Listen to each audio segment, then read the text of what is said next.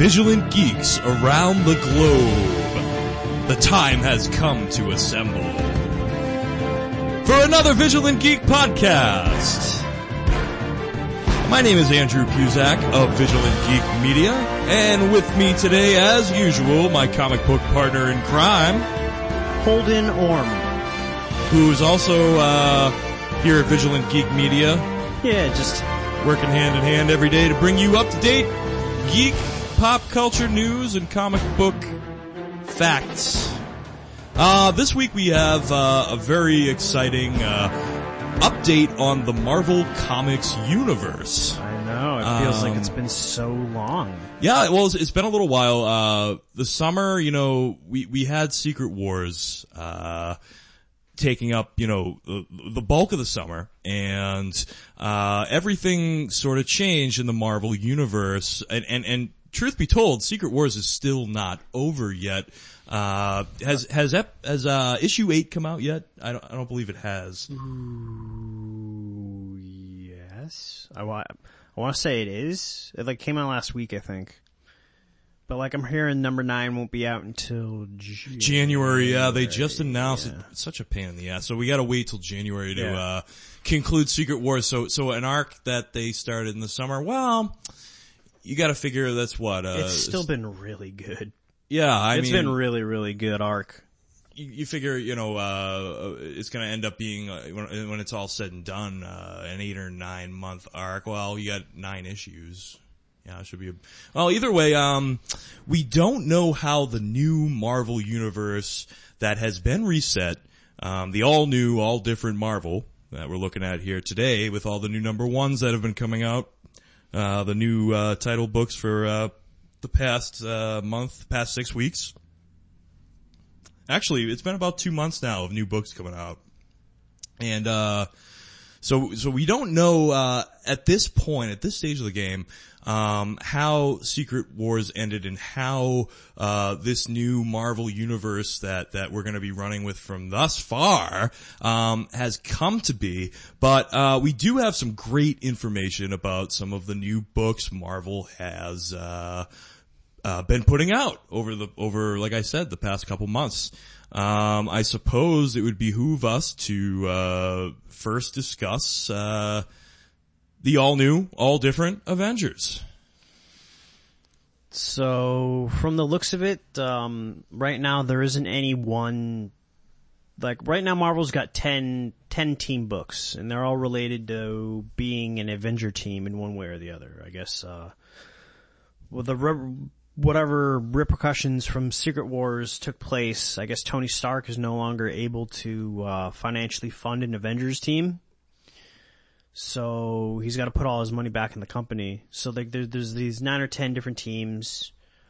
Uh, the all new, all different Avengers team is is um, it's it's it's kind of half newer characters, half old guard. Yeah, that's a pretty uh, accurate way of, of describing it. Basically, uh, in issue number one of all new, all different Avengers, uh, there hasn't been, uh, you know, a real uh, tantamount Avengers team put into place. Uh, you know, since uh, before Secret Wars. So um, there's the Uncanny Avengers, which is the Avengers Unity team, and we'll get into that book uh, momentarily.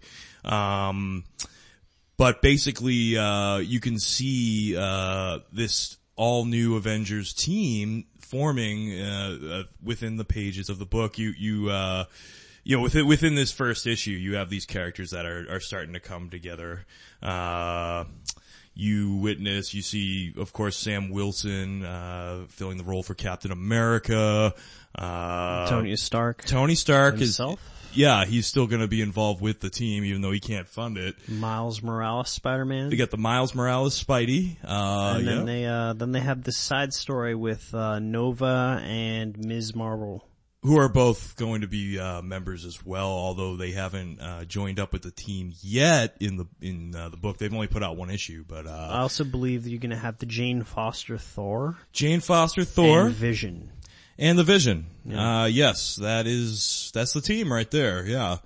Uh, So yeah, they did that side story. Um, what was the? I'm trying. My memory escapes me. What was the main uh, uh, threat that you know that sort of took up the bulk of of the, the first issue? I'm sure. Um, there's this Chitauri guy. the Chitauri, yeah. His name is like the Warbringer. That's and, right. Uh, he's somebody just bought Avengers Tower. I don't know what the name of the company is, but some myth, some creature, some alien, something ancient, something that knows its way around, knows what stuff is.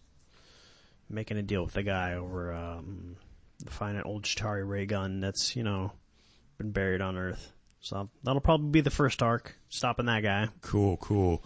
All right, so yeah, they um, you know, there's rumblings of of the beginning of, of that uh uh struggle that's going to obviously occur. And then they had the side story at the end uh where basically Nova just does a really awful job uh uh really being just abrasive uh, with Miss Marvel, the new Miss Marvel, Kamala Khan, um, who's of Muslim descent. Uh, new character uh, created by G. Willow Wilson, who writes the title book currently, and uh, you know she can uh, sort of. Warp the size and, and, and, and somewhat of the shape of, of, of her extremities She's and her kind body. of a kind of like Marvel's Plastic Man. In, yeah, in a way, that's that's pretty much yeah, pretty much the same power set Because there. it's it's not the same as Mister Fantastic. no, it's a little different, A little bit different because she gets her, uh, her powers because she's in Inhuman. right? Yeah. Right. So one of the few uh, Inhumans to have their own solo book. Um, Which is neat, which is cool, you know, and we're gonna talk more about the Inhumans, uh, in a little while and how they've been, uh, beefed up over the past year, I'd say, uh, into something really special in the Marvel Universe, more so than they already were. But, um, moving right along, so we talked about how Stark can no longer, uh, monetarily fund and, and back, uh, an Avengers team. Um, but there is someone who has gained a, a lot of popularity and a lot of money in the Marvel Universe, um, recently and is able to fund an Avengers team, and that is Deadpool. And he is, uh, he is funding, currently funding the Uncanny Avengers, uh, which is, uh, the next book we want to talk about, uh, which is actually one, pretty much one of my top favorite books after reading the, the, the first two issues in the it's annual. uh, same the same writer of Dead as Deadpool, yeah, uh, Gerry Duggan. Uh, so that kind of carries over. yeah, Gerry Duggan, uh, not only is he a, a, a fantastic, uh, comedic writer, he's very witty, but also, uh, he's a, he's a pretty damn nice guy. I was able to meet him, uh, at Comic Con, uh, last, this past summer. You, I, I think you met him too, Holden. Yeah, I saw him. I just I don't know for something didn't register, and I didn't, uh, and I forgot to bring my Deadpool books. Yeah, I, I, I bought, uh, you know, I, I, I, not to get on a tangent, but I didn't realize how many, uh, books you could actually have, uh, a writer or an artist sign, so I only brought my Death of Deadpool, but, uh, you can bring a few d- different special issues. Yeah, some don't have a limit, some charge. Really charged? Like Humberto Ramos. Yeah, man. Like, dude, you're not Picasso. Yeah. Charging charging money for your freaking signature. But anyways, um, back to Uncanny Avengers. So, uh, Deadpool is on an Avengers team now. Yeah. Um, but, you know, You there the- are some issues with that and there are some repercussions for having him on the team. Now, um, the, the thing I also really like about Uncanny Avengers is because this is where, this is the book where you really get your dose of Steve Rogers. And Steve Rogers sort of seems like he's kind of going a little senile and he's kind, he's like, you know, but the old man, old man Rogers loves Deadpool. Like he like trusts him and he's like, oh, I want to fight alongside Deadpool. Deadpool's Steve like- Rogers is kind of like like Nick Fury with a moral compass. Exactly. Yeah. That's pretty much what he's become. since, You know, Nick Fury went away because he became the new Watcher, Right. but no one can ever see him ever again. Yeah, that's pretty interesting too. But um yeah, this is the book where you get your dose of of Steve, you know, Yeah, because well, he's, he's in the other uh, Captain book, uh, Captain America. well, yeah, he's butting heads with Sam Wilson right now. Apparently, I, you know, to be honest, personally, when I saw that issue number three cover with they're turning him into a wolf, I, I took it off my pull list. I just said, you know, I, I, it, it things are getting too expensive right now to take chances on things like that. No, you that's know? I did the I did the same thing to Green Arrow because uh, I guess they're turning turning Green him into a wolf. Yeah. But you know, Green Arrow is something where I'm just gonna wait for the arc to pass because I'm hoping that they change up the creative team at some point and uh things Well, pick hasn't up been again. too bad. I just I just love the character. But- the one with the drones is pretty good. yeah, but this wolf business, I don't know. Like I don't know what the what the deal is with wolves and werewolves and. I don't know, man. That's just like sometimes things just take weird directions. It's like, hey, we don't know what the hell to do uh, with this character. Well, turn him into a wolf. I mean, Green Arrow, Green Arrow is like kind of interesting, but like he's never been a strong enough character to have his own backstory. And like they've tried like s- like Well, five of them. No, he has a backstory. He has multiple backstories, and that's it's actually the problem. the with- only thing that's consistent is the the island, though. well, yeah, but they've done the island stories like fifty different ways and fifty different, you know, uh, story arcs. I mean, they and they've done it in different mediums now. It, it's you know. He's one of those characters, just like, uh, actually Star Lord, who I was gonna bring up later on in the podcast, you know, that just has these multiple origin stories written by different people. Well, the Joker too, he's got a few different origins out there. Uh, and then of course some people prefer their origin-less Joker. Um, but you got a lot of characters, comic book characters that, that have multiple origins and, and, uh, it's actually a little aggravating to me personally. I love to like, alright, I want to read the story, know the story, be able to tell the story when I need to, you know, and it's like, well, it went this way in this book, it went that way in that book. You know, it's, it's like Star-Lord, uh, you know, in, in the Guardians of the Galaxy movie, his mother dies of cancer. In the new continuity, she gets killed by an alien. In the old continuity from Marvel now, she gets abducted by an alien who experiments on her and then kills her. It's like, you know, pick, an origin, in other words, I guess, but, uh, not to go too far down the tangent, um, I suppose this, well, you know, we, we kind of just discussed Captain America. Captain America was the next book. Um, well, going back just to touch upon the Uncanny Avengers one, one more time, I, um, not to bounce back and forth, uh, let's just talk real quick. Let's just, uh, you know, put on the table who else we got on the team. We got Rogue. Again, yeah, she just seems to be the mutant nobody wants. Yeah. Uh, Spider-Man for like one issue, but he decides to leave because he can't stand Deadpool. He'll be back.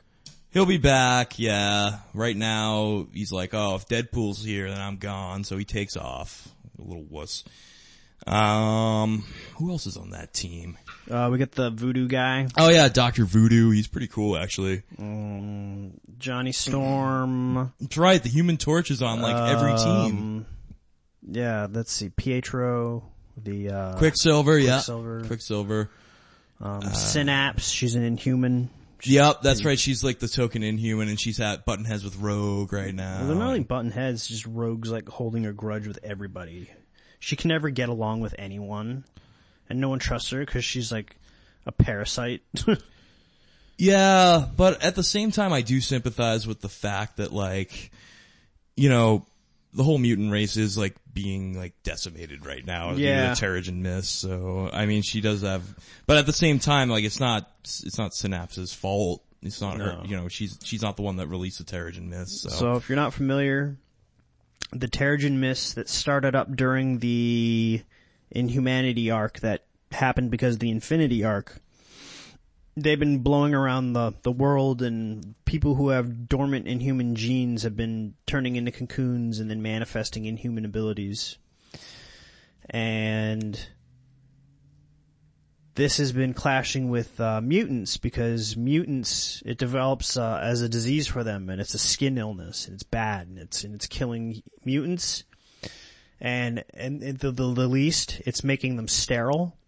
So these mutants are getting a uh, in touch with these terrigen mists and uh and they just they, they break out and they, they get real sick. So i guess like the mutants are still kind of an endangered species here and then uh, you get the Inhumans trying to move in on uh, take over their status quo, which I just I just don't see it. well, you know, I I I don't see it either, but at the same time, I can kind of see maybe an underlying reason for why Marvel wants that to happen. Uh, if so, it might be because of certain uh, uh, rights contracts, uh, particularly Fox's uh, ironclad contract they have over the X Men. Perhaps Is that an indefinite thing that they have, or is this just for a certain am- allotted amount of time that they have the rights to the franchise? You know, that's a really good question. I don't know. Um, but w- what I do know is it really seems like Marvel has been pushing Inhumans, uh, with their books and the, in their media, their television with Agents of S.H.I.E.L.D., uh, over the past year especially, like real hard, is I think they're trying to like push the X-Men out of the limelight, it sort of seems. Bring the Inhumans into the limelight. Like, you know, they can't get rid of the X-Men. You gotta have the X-Men books uh, out there. They have, they really have to be out there. It's a part of the Marvel universe. But what Marvel does have control over is, uh, Whether you or not know, there's like five X-Men books. yeah, and also what they do with their main continuity and, uh, you know, who's in the limelight for the big events, you know, okay, well let's get, let's push these X-Men. Maybe we'll have some of the, you know, more colorful X-Men characters join some Avengers teams or whatever. And then, you know, we'll put the limelight more onto the Inhumans. And I think, you know, with Agents of S.H.I.E.L.D., with the two Inhuman books that are, uh, gonna be out and, uh, you know, what's going on in main the main Marvel continuity. It, it just sort of seems like that's where things are going. It's sort of just a just a theory I have. That's all. But Yeah. um, I suppose getting back to okay, so we uh, we discussed Uncanny Avengers. That's that's uh, going to be a real hot title. I highly highly recommend it. So we got into Captain America a little bit. Sam Wilson and Steve Rogers aren't getting along. Uh, I don't really know why that is, to be honest. Um, I forget it anyways. they disagreed on something. Uh, Sam let a a hacker escape because they were working on making a new cosmic cube at Shield, and they they they leaked it, and everyone flipped out. Oh, no kidding. Um, Was that that must have been uh, the arc uh, in the you know the Captain America prior to the uh, Yeah. So what they're, what they're doing right now with the number Reboot. ones is such that for every book a certain amount of time has passed and what they're doing is they're using that time in order to make their own story. So right now Cap and Steve Rogers are having a disagreement. Um, Shield doesn't like Captain America anymore because he's voicing his opinions about things. That's right. Yeah, Shield gives Sam Wilson the boot. Like Maria Hill is just like not nice to him at all. It's like, Yeah. wow. After all, like you know the history they have together, that's kind of appalling. But So I don't know what the storyline going on right now currently is, but like I do know is uh, he's a wolf. Yeah, you got you got turned off because you saw um, an illustration to Cap Wolf on the cover. That's all I needed to see. And I said, you know, I I've been a long time reader of Captain America, um, but ever I don't know, ever since they've made the change to the Sam Wilson Captain America and uh, you know Steve Rogers uh, has handed the mantle off. Uh, I don't know. I haven't been into it. I tried giving it a chance with the uh, the Marvel Now re reboot, and uh, I don't know. It just honestly uh, it didn't grab me. So I'll I'll keep waiting for it to get good again. Well, he's still convincing Captain America. It's just that Well, I think you know if you are going to replace Steve at this point in time, there's no one else you can really replace him with that people would believe in. Captain America has always been more of a James Bond kind of character, anyway. Oh yeah, I mean, look at the Winter Soldier. That was like an espionage movie. Yeah, like, man, you like a lot of lot of cloak and dagger stuff. big Like, time, big time. The dude's a secret agent. Like that's his thing. Like he maybe have like the augmented other stuff, but like so he's not just a superhero. He's not like your typical go fight crime guy.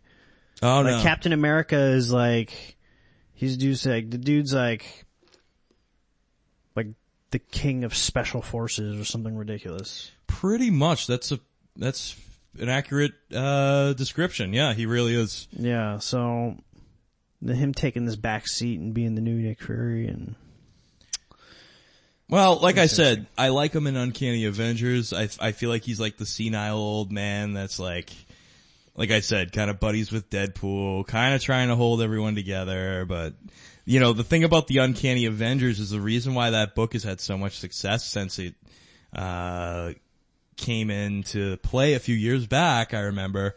So I started reading it in the very, very beginning. was Uh, this? oh, Let's see. This was but- post. Um, like- post a Avengers vs X Men. Yeah, it was like right after because that's the reason the Unity team was put into place to begin with was because Yeah. of all the mess with A versus X. So, um, Rick um, Remender wrote that. Yeah, and he had a great run, which led with the um to that other arc. What is it? Axis. yeah, um, with, uh, you know, everybody like changing to like the opposite, like Yeah, but then everyone everyone becoming good. switches back, with the exception of maybe like Sabretooth and uh Tony Stark. I think toned uh, Sabretooth's still like a, a a face. He's going to be part of Uncanny X Men. Uncanny X Men is going to be kind of like the old Rogues Gallery. Yeah, Maybe their own yeah. kind of team. Oh yeah, it looks good. Um, I, Magneto will be in the book. Uh, Cullen Bunn's writing it, dude. There's like, why isn't he not like? Like it seems like he writes everything right now. Yeah, he's a big name in the industry right now, but, uh, getting back to what I was saying about Uncanny Avengers, uh, the reason why the books had so much success, in my personal opinion, is due to the fact that the, the Union, the Unity team itself, uh, never really seems to be working cohesively, never really seems to be getting along, never seems to have its act together. And throwing dead, someone like Deadpool into this mix who pretty much represents chaos, uh, it just makes it that much better, that much more exciting. Uh, I don't know. I love it. So, Yeah, you know, I, I also like how they've added Quicksilver, and then uh the Human Torch. I think they're all very interesting characters. Yeah, they got cool power sets and, uh, Uh, yeah, and the Unity team, it's kind of like reflecting what the what the crisis of the current moment is. Like right now, it's uh, mutant-in-human relations. I imagine aren't very good right now, but they're they're not actually. The the, um, the Extraordinary X Men book, the one that Jeff Lemire's working on, that's the whole premise of the book is how the mutants are dealing with this uh, M-Pox, the Terrigen mists. Yeah, and we'll get into that. Um, but just to talk about a few more Avengers, if we could, um, let's uh, talk a little bit about what Brian Michael Bendis has been doing with Iron Man. Well, it's awesome. Oh yeah, I'll let you. So, um, so like the first book comes out, I guess Tony felt threatened by some MIT kid, so he does, he, he designs like the most, uh, badass armor he's ever designed. It can like mold and adapt to certain situations, and it's got the kind of Knight's Mask thing. So he goes and he gets that, and then he goes on a hot date, and then it turns out he's facing somebody who's using magic, and he's getting helpful tips from Doctor Doom, whose face has been rehabilitated. that's right. He's like handsome and nice and a totally different Victor Von Doom. Yeah, and then meanwhile, like Tony can't do anything to him because he's just like he's that powerful a mage. And then, um, then he then he goes, and then um, Well, he goes to Latveria, right? yeah, yeah, and then afterwards he ends up finding her, and then he has to end up finding her again after he talks to Stephen Strange, and then um, then he gets attacked Oh, by yeah. ninjas, He compares facial hair with Stephen Strange, which I thought was awesome. and then he finally gave him a fist bump. Yeah, he's like, "Come on, we're uh, mustache buddies," or or whatever. He said something like that. We have the best mustaches in the Marvel universe. Know, Fist bump it, bump it, and finally Stephen Strange is like, "Ah, whatever," and he bumps it. Yeah, no, in uh, the, the That was that the- was the best part of the whole entire uh, book so far, if you ask me. I don't know. Uh, well, I think I think everything's been really strong with Invincible Iron Man. No, it, it has. It And has. I like how Marvel's been doing the um at the beginning to introduce everybody and get everyone involved in the books quicker by uh putting out uh um these books twice a month. It's been really I've, I've really liked that. They've done the same thing with uh most of their titles actually. They've all had Oh, I thought they were only doing that with uh, Iron Man and Spider Man. um I've run into it with the new all new Wolverine. Um Wolverine, okay. I've run into it with Uncanny Inhumans. And a couple other ones. Cap, Cap, Captain America was doing it. Wow, they're putting Inhumans out twice a month. Like I said, they're really they're trying to put some fire under the Inhumans name. I'm telling you. Uh, yeah, well, that's not even it. They also have the Karnak book, which is out, and then they also have uh, well, Cam, the Kamala Khan, the Ms. Marvel book. Technically, she's an Inhuman, Yep. and then they have uh,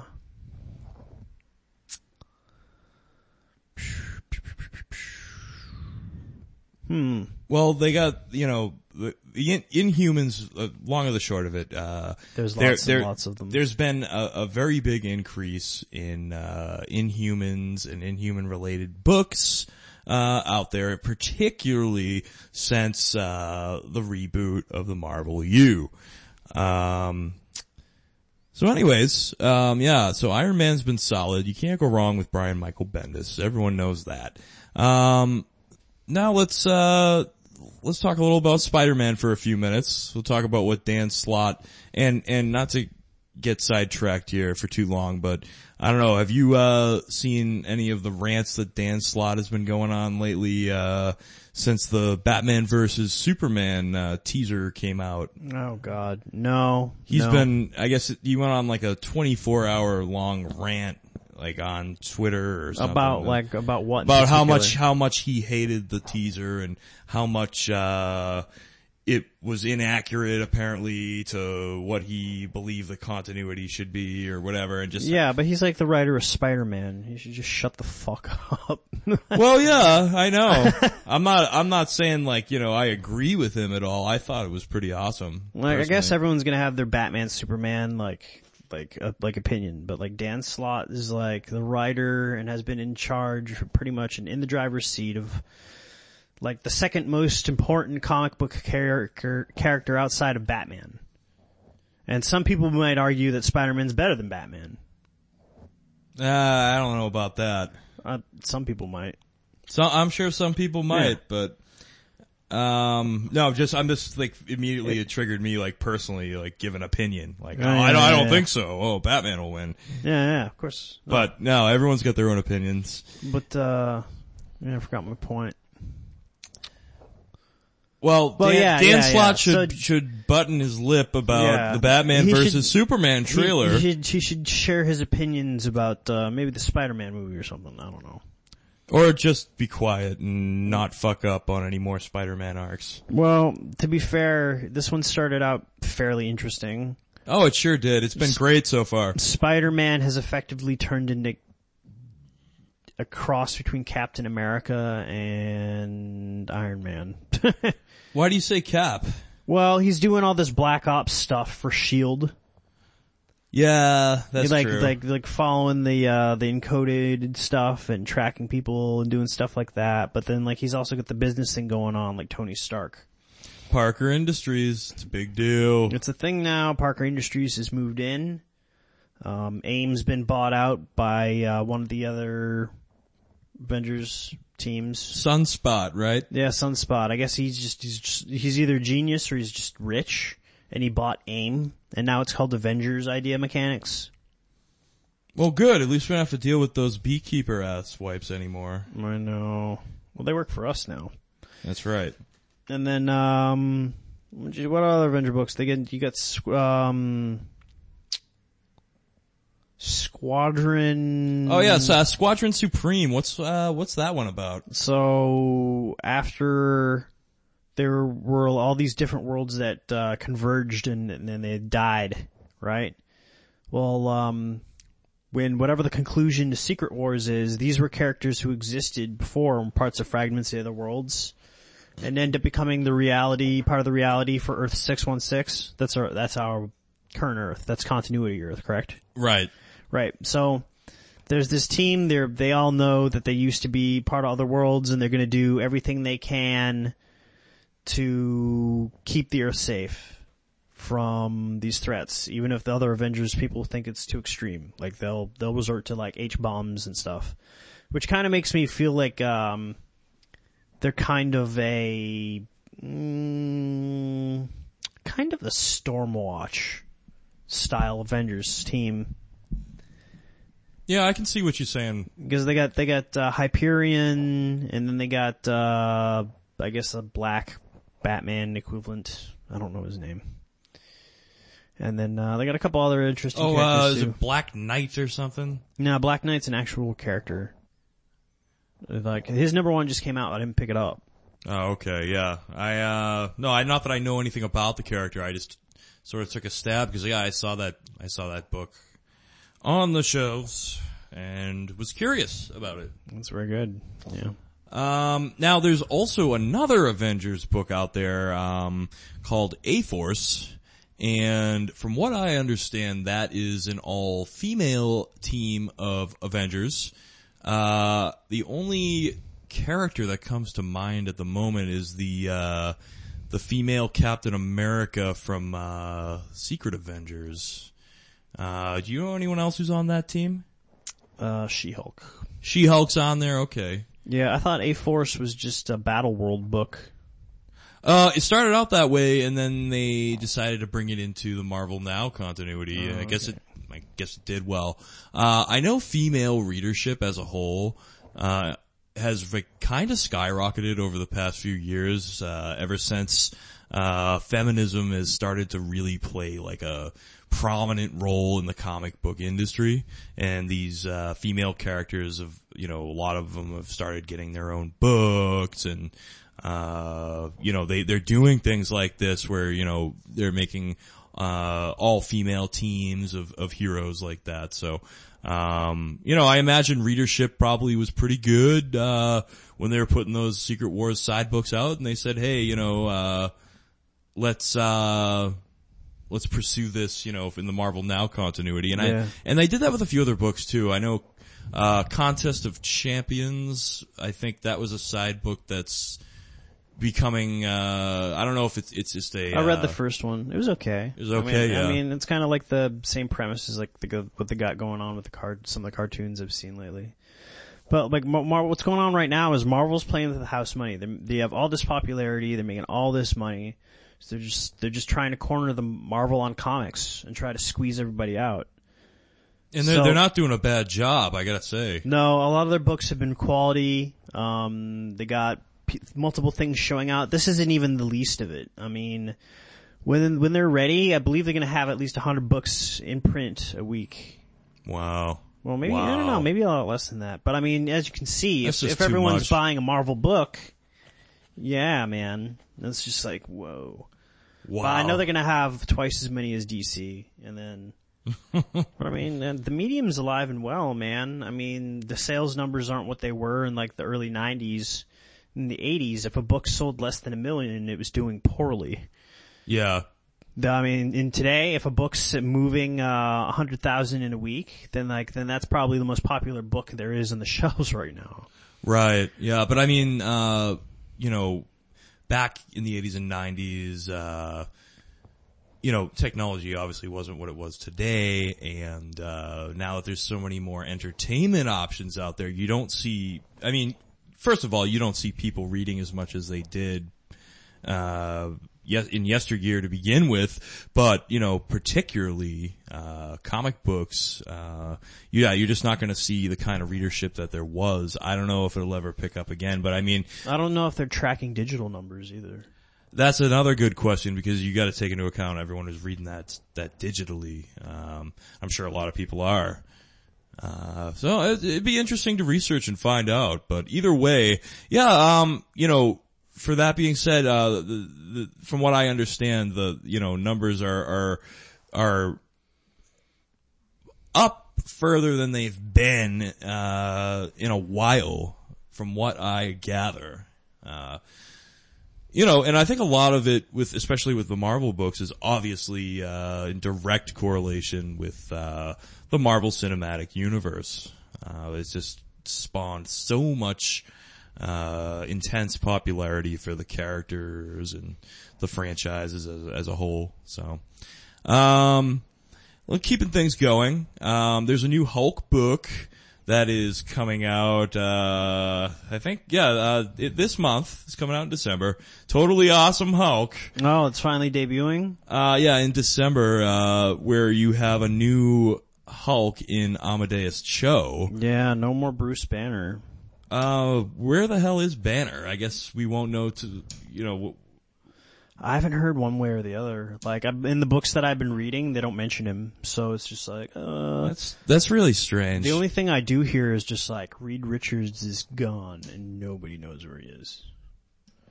You know, I saw like a preview of, uh, the cover, or not the cover, it was like some artwork though from, uh, uh, Secret Wars number nine, and Reed Richards does square off against Doom. I know that much. The Reed Richards with the beard, not like the evil one, you know? Oh uh, yeah, the evil one who calls himself the Maker. Yeah. Yeah, not him. They, you know, the real Reed Richards. Um, so who knows, you know, if that has something to do with it. We have to wait until January to find out. But, uh, yeah, for now, um, what we do know about the Hulk, or who's representing uh, the the Hulk's corner uh, at this point in time, uh, is that it's going to be Amadeus Cho, who's sort of like this. Uh, Boy uh, genius. yeah, he's he's like a you know a prodigy, and uh, He's like the fifth or sixth smartest person in uh, the Marvel universe. yeah, um, you know, I I I want to say like you know if there's anything good that'll come out of this book. Um, I'm gonna check it out just to see if it'll surprise me. You never know. I'm not a big fan of, uh, I haven't been a fan of the Hulk book for, for a while now, but, uh, either way, um, you know, I guess the one good thing that comes out of this is that, you know, when, you talk about Marvel trying to diversify their, uh, marquee characters, you know, by, uh, giving, you know, creating an Asian Hulk, uh, for at least the continuity at this point in time, uh, it would make sense. You have uh, a Muslim Miss Marvel, you have a female Thor, you have a uh, African American Captain America. Uh, why not do an Asian uh, Hulk? It, apparently, you know, they Marvel's making all these crazy changes, and and and they still can't seem to do any wrong. So bring it on. I'll give it a try. I'll read it and see if it's any good. We'll find out. how it is. We Yeah. still gotta wait for, for Moon Knight and Well, we'll get into the fringe. I don't even want to go into the fringe yet because No? that is a that is another whole ballpark that we're going to get to, and we're actually we're well on our way towards. Uh, um, let's see here. We wanted to we want to discuss uh, if we can though for a few minutes. Uh, let's talk about uh, the the new Thor. Uh, we'll talk about what Jane Foster's been up to uh, wielding um, Mjolnir. So not only is she the first Thor, but she also has cancer and is the first Thor. What do you mean the first Thor? I thought the first Thor was Thor. Well, the first female Thor. The first female Thor, yeah. Right. Okay. Well, I don't know. I mean, other people have picked up the hammer before too, but now she's got it, but she's also having to live with dealing with treatment as a, as a, a cancer survivor. right. That So makes things when- interesting. When she wields the hammer, whoever wields the hammer has all the power of Thor, but meanwhile, when she's not wielding the hammer, she becomes Jane Foster, very sick. That that is actually a very compelling uh plot line right there. Makes me kind of want to say, "Hey, I uh let's give this book a chance. Let's pick it up." Well, Uh, Jason Aaron, um, he's been writing Thor book for a very long time. Uh, hasn't really screwed up as far as I know. Oh, Jason, Um, Jason Aaron's phenomenal, and he's doing a phenomenal job on the Star Wars book too, uh, among many other things. Uh, he's been with Marvel for a long time, and uh, he's uh, another one of the industry titans, as I like to say. Uh, so yeah, oh, I, I might give Thor a chance right now. Uh, I'm, I'm currently not reading it, but uh, I might read it in place of Cap. Um, so this brings us to Uncanny Inhumans. Uh, we talked about, you know, of course, the increasing Inhuman popularity uh, recently. Um, but this particular book uh, has some interesting things going on uh, pertaining to the Human Torch and Black Bolt and Medusa, and let's dive into that for a minute or two. Yeah, Uncanny Inhumans kinda, it's got kinda two factions of Inhumans that we're kinda tracking. We got, there's this one with Black Bolt. He's, uh, I mean, and he's got these two guys. There's this one guy who can go through time, I guess that's part of his ability. The reader. Is that what he is? Yeah. And he's blind when he's traveling through time. Yeah, that's reader. Uh, who else we got in that book? He's like a fish man with a fin. Yeah, the fish man. I, I don't remember his name. Right. Well, those three end up trying to go back in time to try to find out where uh, Kang is. They're trying to find a back door into his reality, like in his time period. And Kang's a long time Avengers villain for uh, those that are in the not know. Kang the Conqueror. So then Kang Kang's trying to find ways. What happened is in Uncanny Avengers number zero, Black Bolt thinks that a rea- reality is all about to end, but he can save his son outside of time by making a deal with Kang. He makes the deal with Kang that Kang gets his son and that but part of it's like Kang's like, you never get to see your son ever again. And he's like, just as long as my son's safe. Well, I mean, he doesn't say anything. He's Black Bolt. So, But yeah, it's obviously what he's thinking. so his yeah. son ends up getting hit with the Terrigen Mist, cocooned. He, um, he's given to Kang and now, now that everyone survived after the uh, Secret Wars, Black Bolt is trying to renege on that agreement. And, um, so they're trying to find ways in that. And then you have the, the dealing with finding new Inhumans. They're calling them new humans and bringing them Right. back. Because Medusa has pretty much been the ruler of all the Inhumans since Black Bolt decided to go all Black Ops on everybody. Exactly. Yeah. And, um, and then you're just kind of introducing new characters. And then, uh, and then Johnny Storm's there and Beast is there. and Um, Beast is there. Beast is trying to come up with a cure, Because Beast, as you know from Uncanny From, uh, X-Men, uh, the Terrigen Mist. oh, sorry, I totally cut, I totally cut you off. Beast is trying to create a cure for, uh, what's going on with the Terrigen Mist, yes. Um, so as we know, uh, at the end of, uh, Uncanny X-Men 600, Beast takes a hike, um, he leaves the X-Men, and obviously, as, you know, where'd Beast go? Well, he's here. He's in the Uncanny Inhumans book. Hey, there's Beast! We found him! Hey, we found him. We found we found the big blue guy. So him. so yeah, he's working uh with uh the scientists of Attilan to find a cure for the M-Pox and for this Terrigen mist mishap that's going on right now. Um so it's kind of cool how we get some X-Men and uh you know members of the Fantastic Four scattered around a little bit. We got uh Well, they're, they're not completely gone. I mean, you they're got not gone, but they're scattered around. you got the different um, teams. you got the thing. He's um he's in the new New Guardians of the New Galaxy. Guardians book. Yeah, and uh that's been okay. Yeah, um, well, they only put out one issue so far, I think, right? Uh, they put out two. They put out two. Oh, I gotta read the second one. Um, Kitty Pryde is the new Star-Lord because Star-Lord, Peter Quill, is, he's, he's filling his father's shoes right now as the, uh, reigning monarch of Spartax.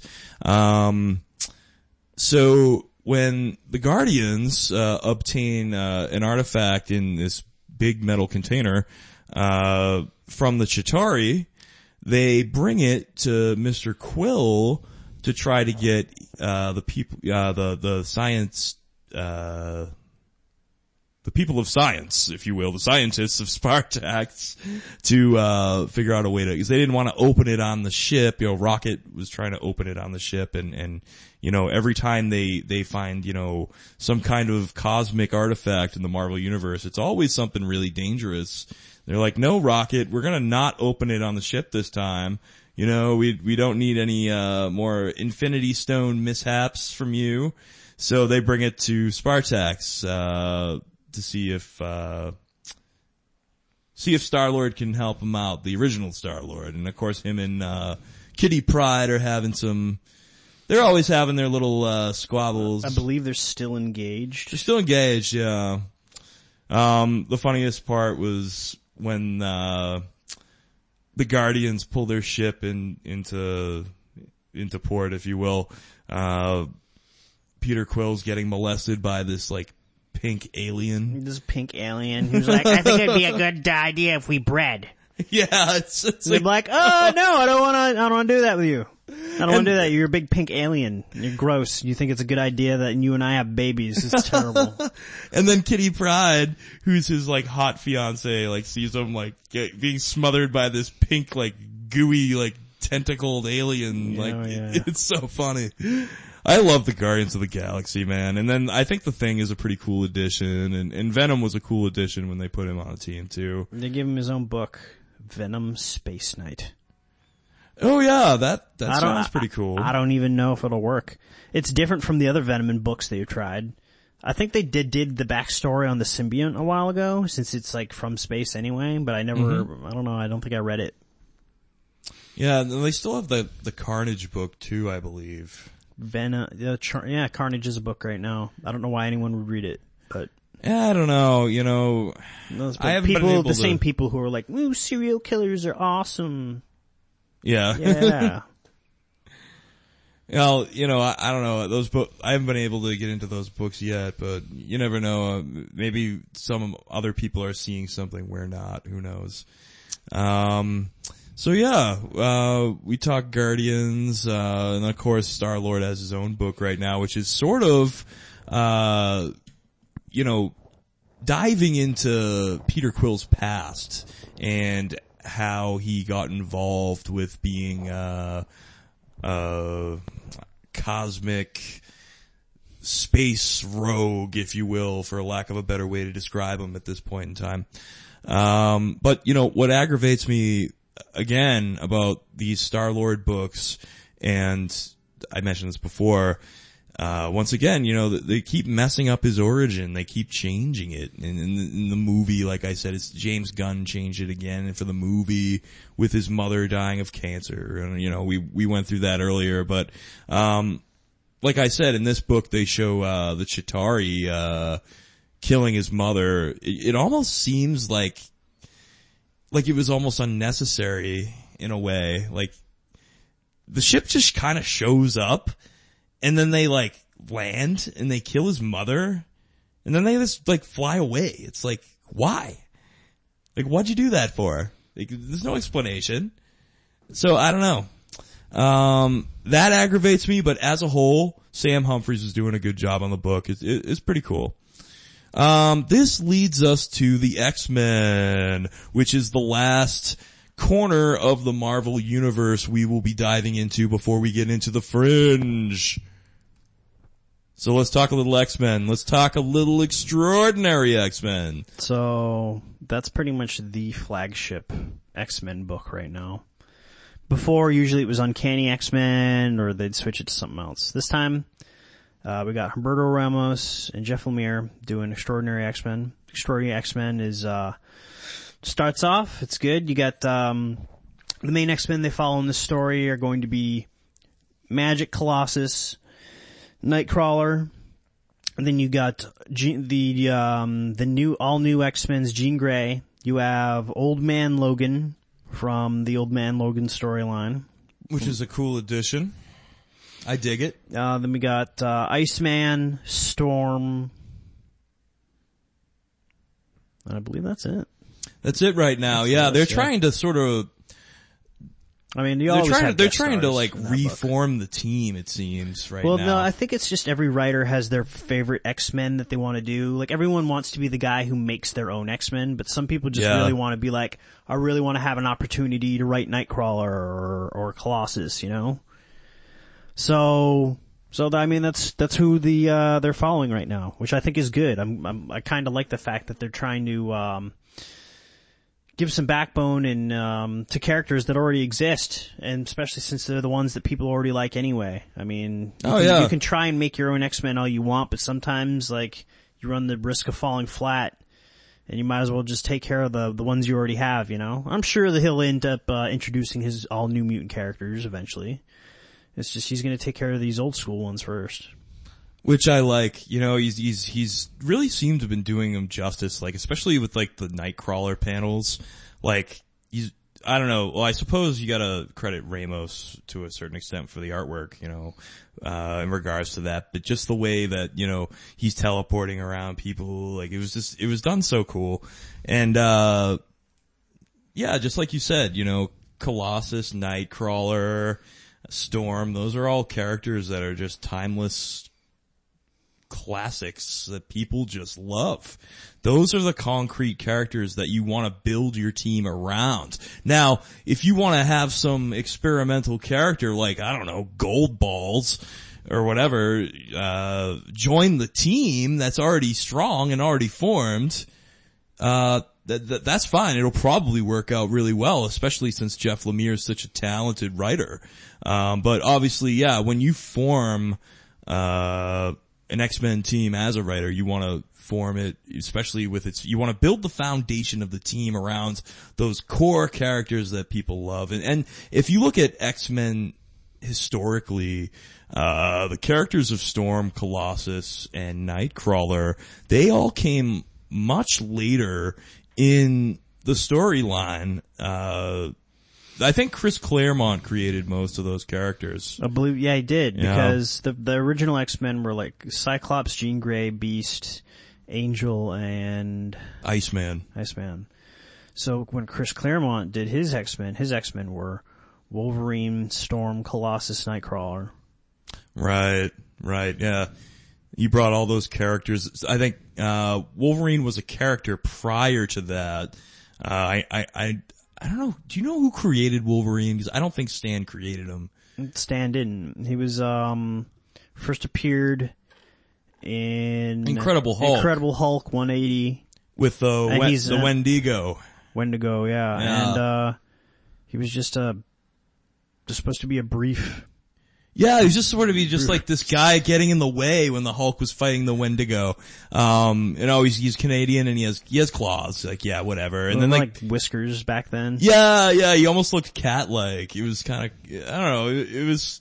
It, I guess it was it was cool, but but you know people love the character like ever since it was first put in a comic book panel. People have loved Wolverine, so you know obviously uh, you know, it was a smart move to incorporate him in the X-Men. Uh, so, but yeah, you get those characters that, you know, they're 20 years old maybe, but they're still like fresh enough where, you know, they were in that Saturday morning cartoon that everyone loves. We grew up with them, you know, and, and they're characters that people are going to want to see. And then you build like, just like we were talking about, Lemire's going to build his X-Men team off of that foundation. And that's the smartest way you can approach it, in my opinion. I, I love the book so far.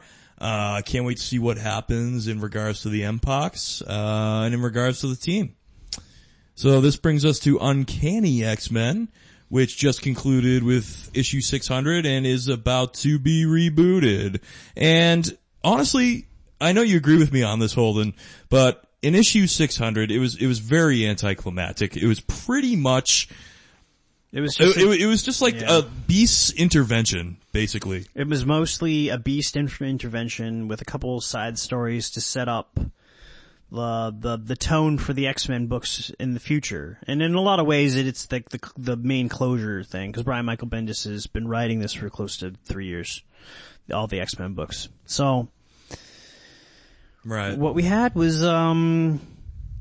They go, everyone's confronting Beast because Beast was just kind of doing whatever he wanted, going back in time, bringing He back really the like, X-Men. yeah, he has been like just doing whatever the hell he wants for years now though. Yeah, yeah. And finally they're calling him out on they his call bullshit. him out on it because they care, and he's like, "No, screw you," blah blah blah, and then he takes off. Then Like he's ne- fucking up the time-space continuum. So- he's fucking up relationships with Shield. He's, you know, yeah, he's, he's been running amok and people, you know, he's like sort of done it all under the guise of science. So like everyone's just brushing it under well, the he's rug. He's trying to just take care of things his way, yeah.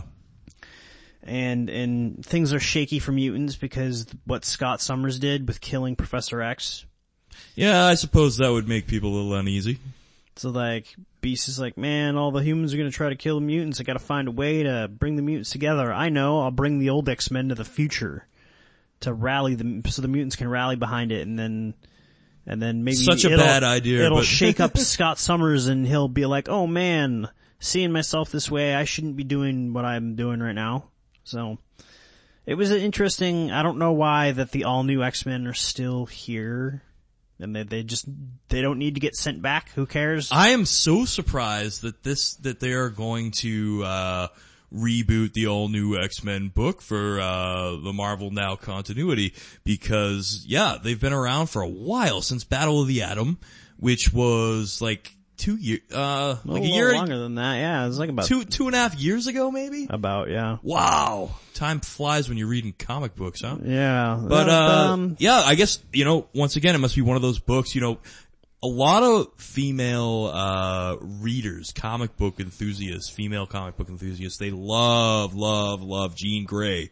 Cause Jean Grey represents like that real, uh, you know, strong, independent woman, you know, that, that women can really identify with. So I think, uh, well, Jean in a lot of ways is like probably the strongest mutant there is. Well, yeah, she's also like the strongest mutant, but I know that that's one of the reasons why that book has been doing so well with, uh, you know, a lot of female, uh, readers that I've been speaking with. Uh, Oh yeah, because they uh they brought Jean back.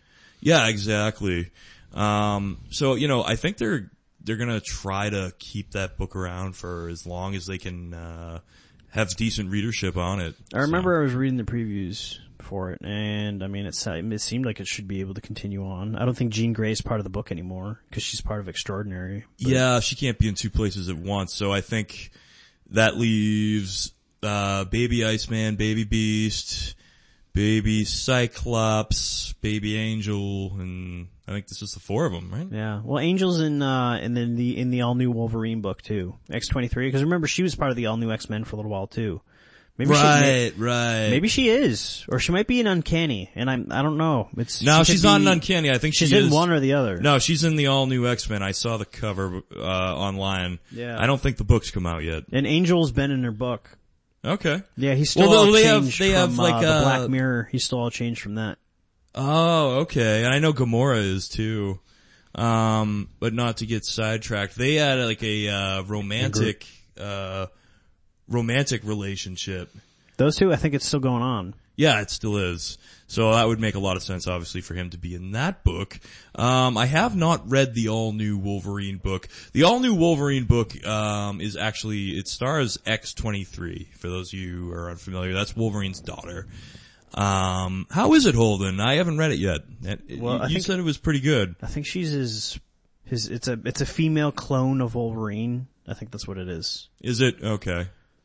I, I, always know. thought it was his daughter. Anyways, no, she's taken up where he kind of left off. She's kind of got the same kind of colored costume going with the Wolverine costume. Um, right now, Alchemax went ahead and cloned her, but they didn't have her healing factor. Um, and they took away their ability to feel emotion and turn them and turn them into assassins. And we're trying to figure out right now whether or not they're bad and went like nuts and on their own, or if it was Alchemax who was trying to like create human beings to become assassins. So that's kind of where we're at right now. It's, I mean, it's been very, it's been pretty good. I've enjoyed it. Cool. Cool beans. Uh, I'll have to read that one, uh, it's in my stack still. I'll have to pick that up and, uh, get on it. Yeah. Get on that. Um, for those of you who are having, uh, withdrawals from, uh, your, from Logan, from, from, uh, the, you know, the original core Wolverine, don't, uh, don't be too down in the dumps because there's a Marvel's got a little surprise for you. Um, Jeff Lemire, who, uh, you know, he's one of my favorite writers. Uh, he's done, he did an amazing job, uh, reviving Green Arrow. He's done a lot of great stuff for, for Image and, uh, he, um, he's gonna be doing an Old Man Logan book. Uh, so, you know, Old Man Logan, uh, that's an arc, uh, done a while back by Mark Millar. And, uh, they did, uh, Secret Wars, uh, side book this summer. It's a five book series that did really well. So they're bringing Old Man Logan somehow. We know, uh, in Secret Wars, Old Man Logan, uh, has, you know, he's kind of tracing across Battle World, uh, you know, trying to figure shit out. And somehow he ends up in the Marvel Now continuity. So, or all new, all different Marvel continuity. Marvel Now was, uh, before Secret Wars, pardon me. Either way, uh, be on the lookout for that book. I believe, yeah, I don't know if it's coming out this month. if not this month, definitely by January, I imagine. But either way, uh, that one's definitely going to be one to read. Uh, Jeff Lemire, Old Man Logan, can't go wrong. Um, so coming down to uh, the final segment of uh, this week's podcast, um, we want to discuss a very special uh, portion of the Marvel universe that I hold near and dear to my heart, which would be the Marvel Fringe. Uh, Na, na, na. these would be characters that sort of uh you know they don't they don't really show up in team books or they do but they they have their own book where they kind of walk to the beat of their own drum and they're doing their own thing. These would be characters like your daredevils your punishers moon knight deadpool things like that. So uh we'll dive into it a little bit. I suppose uh the first character worth mentioning would be deadpool which by the way, I am, I am just loving, uh, the, the new book that's coming out for him. Uh, I read the first two issues and I was in stitches. I thought it was great. It was very good. I liked it too. Yeah. Um, trying to remember exactly what was going on. It's so hard when you read so many books. Um, So he's he's got his own business called Heroes for Hire. oh god, and, oh, that was, dude, And- I was on the floor laughing. Luke he, Cage. He, he pretty much stole the name from Iron Fist and Luke Cage. And Ant-Man did the same thing in his book. oh, I forgot to put Ant-Man down on the list. We, we'll get into Ant-Man after this. He's pretty fringy too. But either, either way, um, yeah, so like Luke Cage has just been like watching a lot of television lately, it seems, in the Marvel U, and he keeps seeing like commercials on TV of Deadpool and Ant-Man stealing the name of his company, Heroes for Hire, and it's like Ant-Man's Heroes for Hire, and now there's Deadpool's Heroes for Hire, and he's got all these guys, these like really obscure Marvel characters, most of them are villains, and they're dressed up, he has them all dressed up like Deadpool, and they're all, Oh, co- yeah. they're all complaining that they have to dress up like Deadpool, they're like, why do we have to dress up like you? Like we just want to wear our own costumes. He's got, they got a, like a very, uh, like I said, a very obscure, uh, grouping of characters, Oh, uh. Madcap Slapstick. slapstick. Slapstick, a character Uh, who hasn't been around in like 30 years. Oh, uh, yeah, that's such an obscure character. Uh, Fool Killer, who once again hasn't been around since probably the mid 90s. Fool Killer. Yeah. I think one of them's called Solo, uh, the other one's Yep. Stingray. And then, uh, Terror, who's like that like monster looking guy. Yeah, yeah, yeah. Who, uh, he, he can like rip organs out of people and like put them in his body and stuff and like, oh, it's so weird. And, uh, yeah, it, it is just such a riot. You know, it's kind of like the same exact thing that is already going on in Harley Quinn, I have to say. Harley, Harley Quinn, uh, was doing this first where she had a gang of Harleys like doing her, uh, she's still doing it actually, doing her bidding. Um, but it's, it was still very entertaining, very hilarious. Yeah. Well, this is the type of stuff that's keeping the one Avengers team afloat. His mercenaries are going out and doing like killing people, and like he's using that money to pretty much fund the Avengers team. Oh god, He's not really saving any money for himself. And and Steve Rogers once again, the guy who you know he's he's the leader of the Uncanny Avengers right now. Um, the guy who's against killing and, and you know always does the right thing is like you know he loves Deadpool for some reason, and you know Deadpool's funding uh this Avengers team pretty much with blood money. And you know that just seems to be fine now, apparently. So he's clearly gone senile. It's a, you know, it's made for a very interesting Marvel U though. It's been great. So, um, Hawkeye, uh, number one came out. Um, that's a continuation of what Jeff Lemire was. yeah, that, doing, that was just a continuation, even though it's number one, it's a, it's just a continuation of the same story where they had the three mutant kids that were the wep- the Hydra weapon that, uh, Shield, you know, they, uh, Shield confiscated the, the, the mutant children and, or they, or did they, they, they, they murdered, uh, Shield agents, didn't they? They they went and they kidnapped the kids, and then They kidnap they get they get they get confronted by the um, by Hydra, and the kids kill them all with their That's what it was. Yeah, it was on the rooftop. And then they come in, and then the kids end up getting taken by somebody, and I forget whether it was Hydra or Shield. It was Shield. Shield has has them in custody now, but yeah, and then they just skip like 30 years into the future when Hawkeye is just gray and old and eating pizza.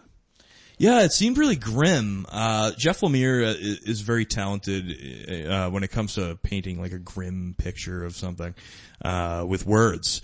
Uh, but yeah, it, it's you know Kate Bishop. uh, You know, thirty years in the future, she has pretty much assumed the mantle of Hawkeye, and you know she has sort of despised Clint ever since this episode with uh, those mutant children that they uh, were trying to help, and and how.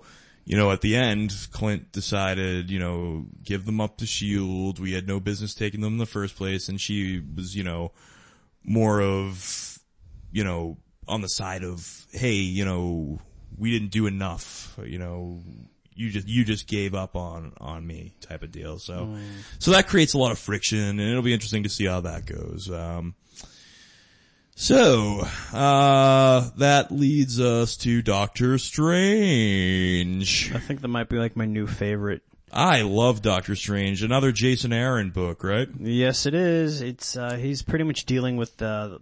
He's kind of like Marvel's Constantine. They have some varying differences. Um, with Doctor Strange, he's the Sorcerer Supreme, so he's the best. Yeah. Uh, Constantine's uh, a, a, a second-rate like con artist. um, but they both deal with the the, the spooky like magic stuff. Um, Yeah, they deal with the dark arts, the occult, you know. so far, I've been immensely entertained by uh, by Jason Aaron's new look, and I'm I like it. I like the book. Yeah, I'm, I'm a big fan. I've always been a fan of Doctor Strange, but you know, it's it's been a rarity to see a Doctor Strange book out uh, for quite some time now. I know in the 70s, uh, you know, Stan did a pretty extensive run on him, and I know a lot of other writers have too, on and off. But he's he's one of those characters, kind of like the Silver Surfer. Uh, there's a few others out there too, but they kind of go in and out of the vault, and they're they're brought out like when they need to be brought out. And Doctor Strange clearly, you know, was given his own book, uh, you know, in preparation for this, you know, movie coming out, which is coming out next year, 2016. Oh, it's Uh, a sneaky one. Yeah, and, and, and we're gonna get into, next week we're gonna get into, uh, the Marvel Cinematic Universe and what to look forward to in the future. Uh, we got an amazing amount of movies just coming out next year. I, I did the research and I was just awestruck at how many, uh, comic book based movies in general, uh, that are coming out just in 2016, but Marvel has five of them. DC's got two, which is a lot, but Marvel's got five. I mean, if if if you count uh the Fox properties, which I do, you know, I count X Men and Deadpool in there too. Uh, but if you count it all, five movies. That's just so much. But you know, I can't wait. Um, just finishing up the Fringe here. Uh, um, we, we, we want to talk about some books coming out this month to look forward to. Uh, we got Daredevil coming out. Uh, Charles Soule's writing that, and apparently, Oh, Dare- they want uh, they want him to kill Daredevil now, I really hope not. Uh, Daredevil. since he he killed Wolverine. yeah, I have scorn for He's Charles. like, I'll come to Marvel, but I'm gonna kill your best character. That's what I'm going to do. And they're like, no. Well, uh, you know, I have some scorn for Charles Soule for that. Um, p- particularly, I wasn't a fan of that particular arc, but Killing um, the Wolverine. he is. I don't know. All we know about Daredevil so far, uh, the re the rebooted number one, is, He's that dressed, uh, in black, right? Is that not it? uh, I didn't see him dressed in black. I saw him dressed in red when when I saw the cover. Uh, I could be mistaken. But, um, or it could have been a variant, who knows. But all I know is Gambit was with him and apparently Gambit's gonna be his apprentice, which I don't really quite understand because, um, Gambit's like way more powerful than Daredevil. He might not be as good of a fighter. Maybe uh, Matt Murdock's teaching Remy LeBeau how to be a better fighter. If that's the case, it makes sense. But um, or maybe they're just hanging out and having bro time. I don't know what. But I mean, in regards to like power sets, a, a Gambit could destroy Daredevil. So I don't know. But it, will probably be interesting. And then uh, Punisher's coming out. Uh, Becky Cloonan's gonna be working on that. Oh yeah, I, think, I guess this guy's been working on uh, worked on Punisher before. Oh yeah, she's uh gonna be uh working with artist Stevie Dillon. Who uh he's drawn Punisher. Uh actually I really love his artwork. He's also he's worked with Garth Ennis on both Punisher and Preacher. He's drawn Punisher for geez, I want to say close to a decade of, of just work on that character. So you He's know, tons on. it. you know he knows how to draw that character, you know? I heard the premise of this book is they turn Frank Castle into Jason Voorhees for criminals. So like the, the criminals are just like, oh, they're all like scared, and then the next thing you know, like the lights go out and they're like they're snatched up by the Punisher dude. Well, when Garth Ennis wrote that book, that's exactly how it was. It was, it was, uh, always had a mature label on it. Um, doing the black bag stuff, just kidnapping people. oh, no, it was like ridiculously, uh, morbid and, and actually pretty frightening. You know, he'd be like, you know, duct taping grenades into people's mouths and just, yeah, a lot of that, like, you know, lights off, uh, you know, shoot 'em up stuff. So, um, this, this is something to look forward to. This is going to be huge because you got probably the best Punisher artists of all time back on that title book. How cool is that? You never see that in the industry. I've never, you know, you never really see artists with the exception of people that like to work on Batman, because everyone likes to work on Batman and Superman and shit. But besides that, you rarely see an artist or a writer go back to a title that they've already worked on for, for like, you know, five to ten years and work on it again. Usually they want to expand their, their repertoire and, and do other things. So, I mean, it's a, it's a special treat to have Steve Dillon on that book. I don't know how long he'll be on it. I hope it's a long time, but pick it up. You're not going to want to miss it. Uh, and then also, uh, I don't, I don't know if it's this month or next month, but, uh, we got Moon Knight coming back out. Jeff Lemire once again, uh, he's doing that book. So he's doing three Marvel titles. Uh, Moon Knight's always a good time, you know, uh, when you have a mercenary that's like incredibly skilled and dangerous, that's also like losing his mind like completely, uh, that always makes for a, a pretty good tale. So, uh, in particular with, you know, the dark gritty crime noir stuff, uh, Moon Knight is always, always a good read. Uh, and then I suppose, uh, one last fringe character that I was hoping you could enlighten us, uh, about a little bit more since you've been reading it is, uh, the book Karnak. Sure. Yeah. So Karnak is an inhuman character. Um, is his, his special ability is that he can find the weak point in anything. So he's got kind of a weird big head, but he's he's very swift and he's kind of a kung fu master. And since he knows where the weak spot and everything is, he just ends up hitting it and then like like just wrecks house. And uh, at the beginning of the first book, he's um, tasked by Shield to find this uh, inhuman child, which he agrees to it. But his terms are that he takes on the child and he has to live at the monastery where he lives because he's like uh, Karnak is also an inhuman priest of something or other. That's right. Yeah. Yeah. He's a pretty neat character, very unique. He is. He's just the guy who knows where like everybody's weak spot is.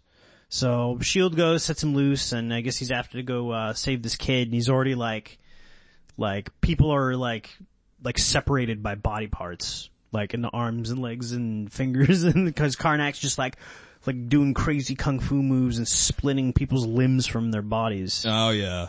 Wow. It's pretty. It's a pretty gritty one. It's been fun. Um, I'm, I figured I'd give it a shot. He's got a very interesting kind of character, so just kind of see where the story goes with them. You know, And it, you know, from what I understand, it's a book that you're now hooked on. It's So, it is good. No, I'm trying to get more into the Inhumans. I'm actually trying to like learn everything comics and then somehow become really, really smart. Become like the watcher of comics in a way. You know, like the guy, like if they want to talk about comics on CNN, they like they pick up my number and call me.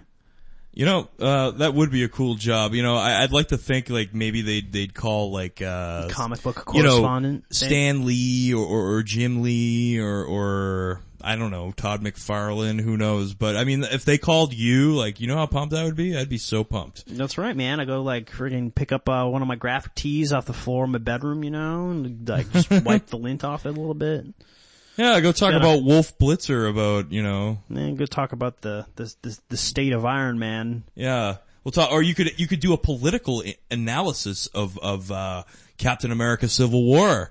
There you go. Oh yeah, oh yeah. There you go. Maybe you could do that, uh, you know, on Colbert or something. Who knows? They just just they just need to email me.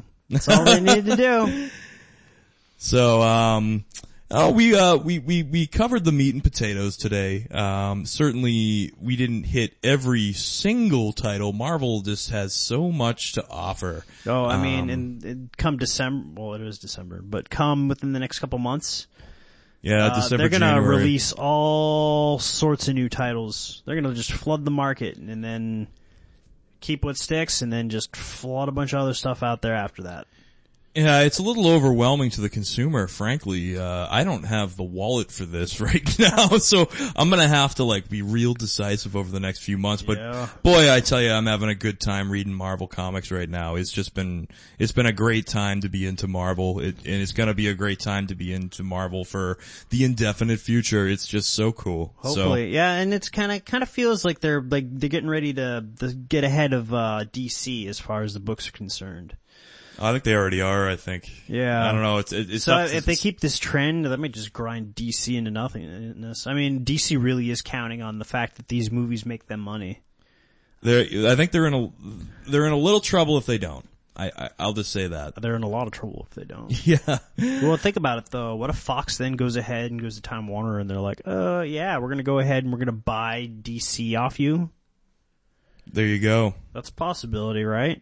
You- Uh, it's not a great one, but it's a possibility. Uh, the business is, business. It's all dollars and cents when when you get down to it. So, uh, you know, I mean, I've been a I've been a Marvel fan all my life. I've been a DC fan most of my life. I want to see them both do well, but uh, that's sort of just the way things look right now. But um, join us next week. Uh, we're going to continue talking a little bit about Marvel Comics, but in the regards to the cinematic universe and the television series that they've come out with, we're going to talk a little bit about Jessica Jones, uh, which was a phenomenal, phenomenal series.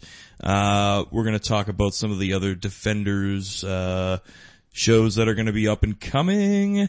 We're going to talk a little bit about Agents of Shield, uh, and then also we're going to talk about uh, some of the major motion picture events to be looking forward to uh, in 2016 and 2017.